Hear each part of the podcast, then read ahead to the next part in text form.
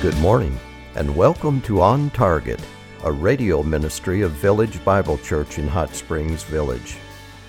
We are located near the Coronado Center at 100 Ponderosa Way. Our Sunday morning service starts at 9:15 a.m. We hope you will enjoy and benefit from the sermon you will hear this morning. Now sit back and relax as you listen to a message by Senior Pastor Dr. Jason Lancaster. What we're going to do this morning is going to be really different than what you're used to, what I'm used to.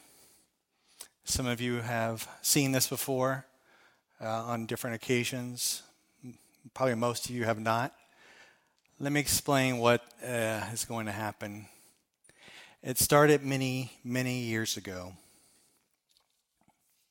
probably about 20 years ago. I was going through a lot of difficult times in my life, and I was at a really dark and low time.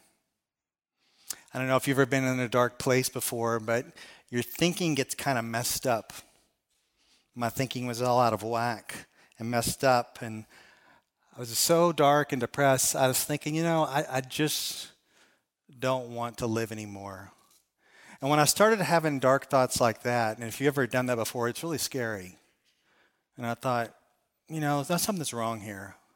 So I was living in California at the time, went to go see a very wise old man.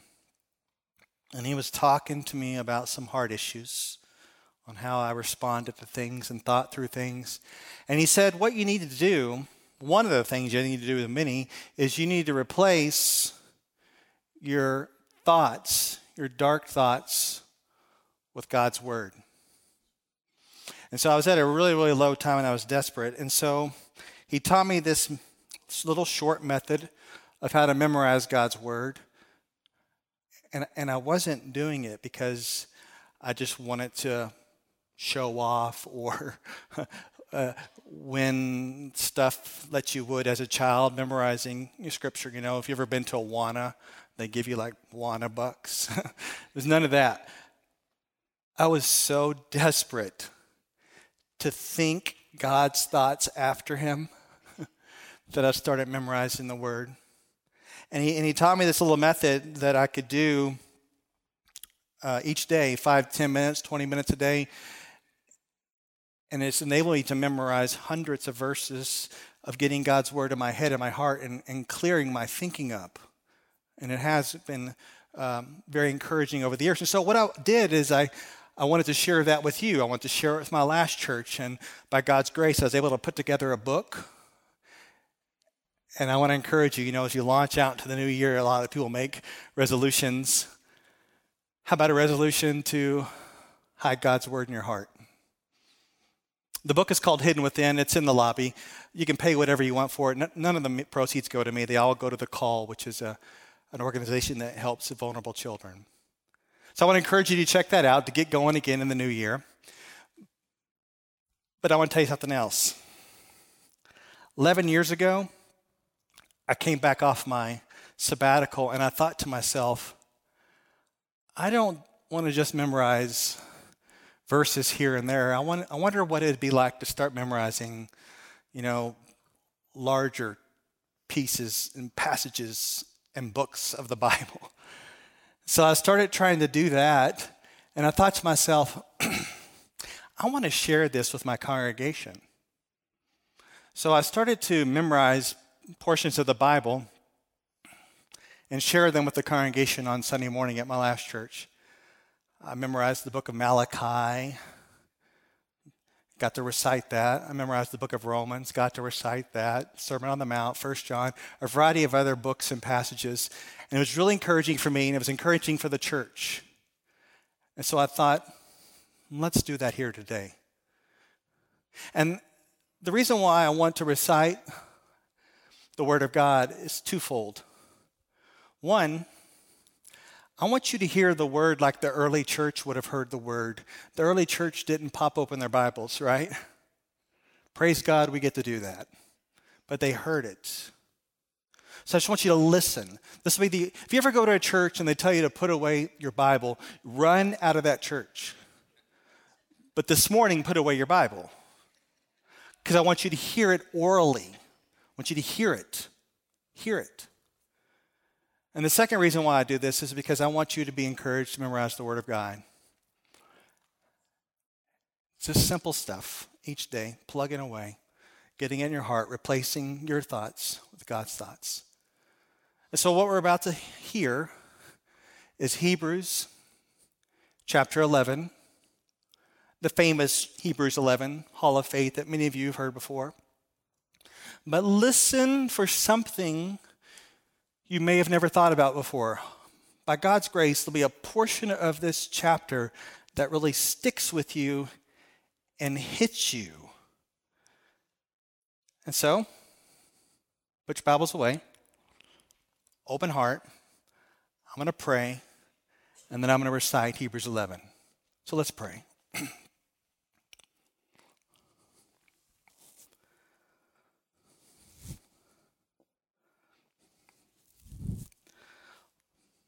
Lord, you brought me to this place out of desperation, and that doesn't go away. And there's some of us in here, we don't really feel desperate. We feel like we have it all together. We really don't.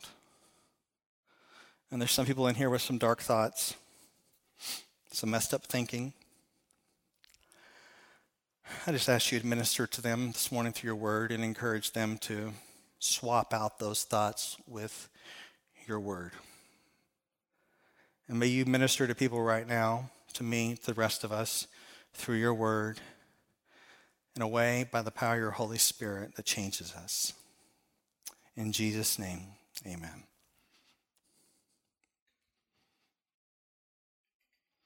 Now, faith is being sure of what we hope for and certain of what we do not see. This is what the ancients were commended for. By faith, we understand that the universe was formed at God's command, so that what is seen was not made out of what was visible. By faith, Abel offered God a better sacrifice than Cain did. By faith, he was commended as a righteous man when God spoke well of his offering. And by faith, he still speaks, even though he is dead. By faith, Enoch was taken from this life. He could not be found because God had taken him away. For before he was taken, he was commended as one who pleased God. And without faith, it is impossible to please God, because anyone who comes to him must believe that he exists and that he rewards those who earnestly seek him.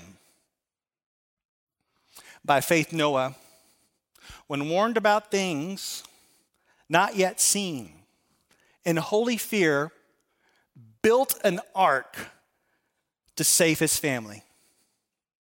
By his faith, he condemned the world and became the heir of the righteousness that comes by faith. By faith, Abraham, when called to go to a place he would later receive as his inheritance, obeyed and went, even though he did not know where he was going. By faith, he made his home in the promised land. He lived in tents, as did Isaac and Jacob, who were heirs with him of the same promise. For he was looking forward to a city with foundations, whose architect and builder is God. By faith, Abraham, even though he was past age, and Sarah herself was barren, was enabled to become a father, because he considered him faithful who had made the promise. And so from this one man, and he as good as dead, came descendants as numerous as the stars in the sky and as countless as the sand on the seashore. All these people were still living by faith when they died. None of them have received what was promised. They only saw it and welcomed it from a distance. And they admit it. that they were strangers and aliens on earth. People who say such things show that they are looking for a country of their own.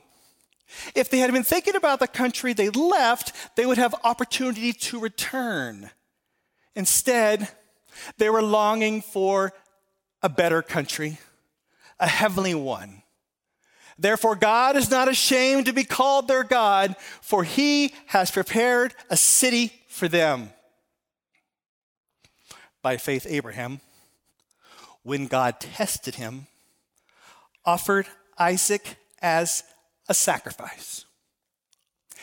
He who had received the promises was about to sacrifice his one and only son, even though God had said, "It is through Isaac that your offspring will be reckoned." Abraham reasoned that God could raise the dead. And figuratively speaking, he did receive Isaac back from death. By faith, Isaac blessed Jacob and Esau in regard to their future. By faith, Jacob, when he was dying, he blessed each of Joseph's sons and worshiped as he leaned on top of his staff. But by faith, Joseph, when his time was near, spoke about the exodus of the Israelites from Egypt and gave instructions about his bones.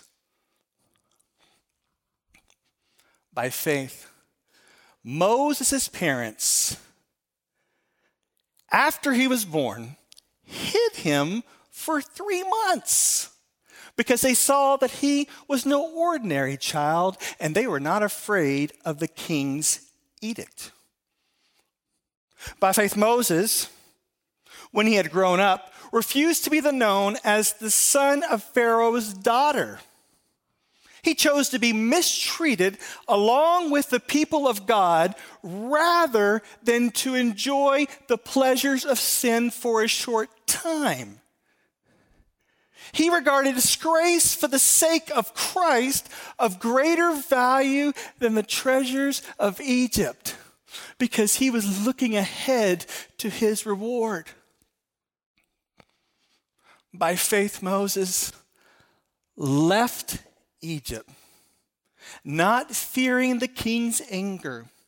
He persevered because he saw him who was invisible. By faith, he kept the Passover and the sprinkling of the blood so that the destroyer of the firstborn would not destroy the firstborn of Israel. By faith, Israel passed through the Red Sea as on dry land, but when the Egyptians tried to do so, they were drowned. By faith, the walls of Jericho fell after the people marched around them 7 times. By faith, the prostitute Rahab, because she welcomed the spies, was not killed with those who were disobedient. What more shall I say? I don't have time to tell about Gideon, Barak, Samson, Jephthah, David, Samuel, and the prophets, who through faith conquered kingdoms, administered justice, and gained what was promised, who shut the mouths of lions, quenched the fury of the flames, and escaped the edge of the sword, whose weakness was turned into strength, and who became powerful in battle and routed foreign armies. Women received back their dead, raised to life again. Others were chained and put into prison and refused to be released. Some faced jeers and floggings. Some stoned, they were sawed and 2. They were put to death by the edge of the sword. They went about in sheepskins and goatskins, destitute, persecuted, and mistreated. The world was not worthy of them. They wandered in deserts and in mountains and in caves and in holes in the ground. These were all commended for their faith. Yet none of them received what had been promised. God had planned something better for us, so that only together with us would they be made perfect. Amen. We hope you enjoyed this message. It was preached recently at Village Bible Church. You can hear this message or let others know about it by visiting our website at vbchsv.org or call us at 922-0404. Meanwhile, have a blessed day as you walk along the way, guided by God's Word.